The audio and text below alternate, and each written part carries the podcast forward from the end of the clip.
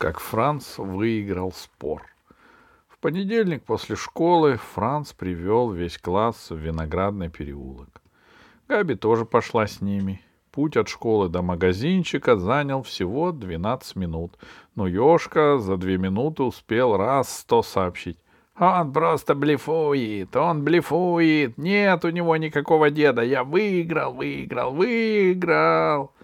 Как только ребята вошли в магазинчик, великан за прилавком воскликнул: «Франц, милый мой внук, ты привел мне столько покупателей, они все тут и не поместятся!»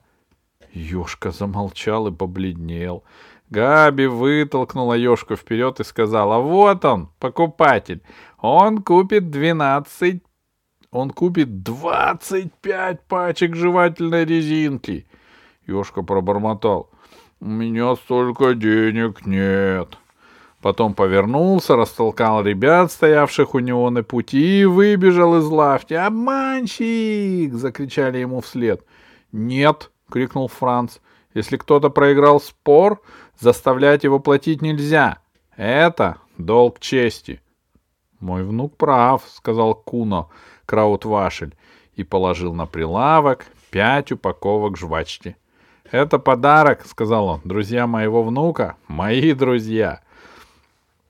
Габи надорвала упаковки и дала каждому по пачке жвачки.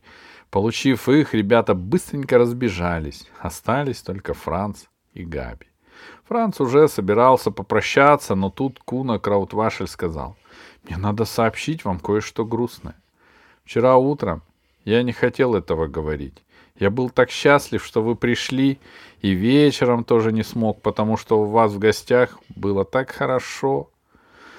Куно Краутвашель высморкался и рассказал, что он продал конфетный магазинчик и квартиру, и в следующий понедельник переезжает в Зальцбург, в дом престарелых.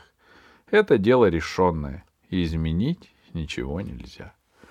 «Если бы вы пришли на пару недель раньше, — воскликнул он со слезами на глазах, — я бы передумал, но счастье всегда приходит ко мне с опозданием».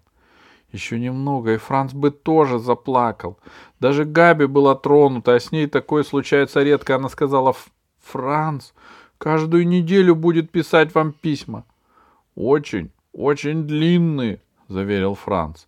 На прощание он залез на прилавок и поцеловал Куно Краутвашеля в щеку. «Это первый поцелуй за долгие-долгие годы», — прошептал Куно Краутвашель и погладил щеку. Он все гладил ее и гладил, даже когда Франц и Габи уже вышли из магазина. Через неделю мама, папа, Йозеф и Франц провожали Куно Краутвашеля в Зальцбург. Они махали вслед поезду, пока тот не превратился в маленькую точку. Ёжик, Йозеф сказал с усмешкой: «Вот и уехал наш дедушка-однодневка».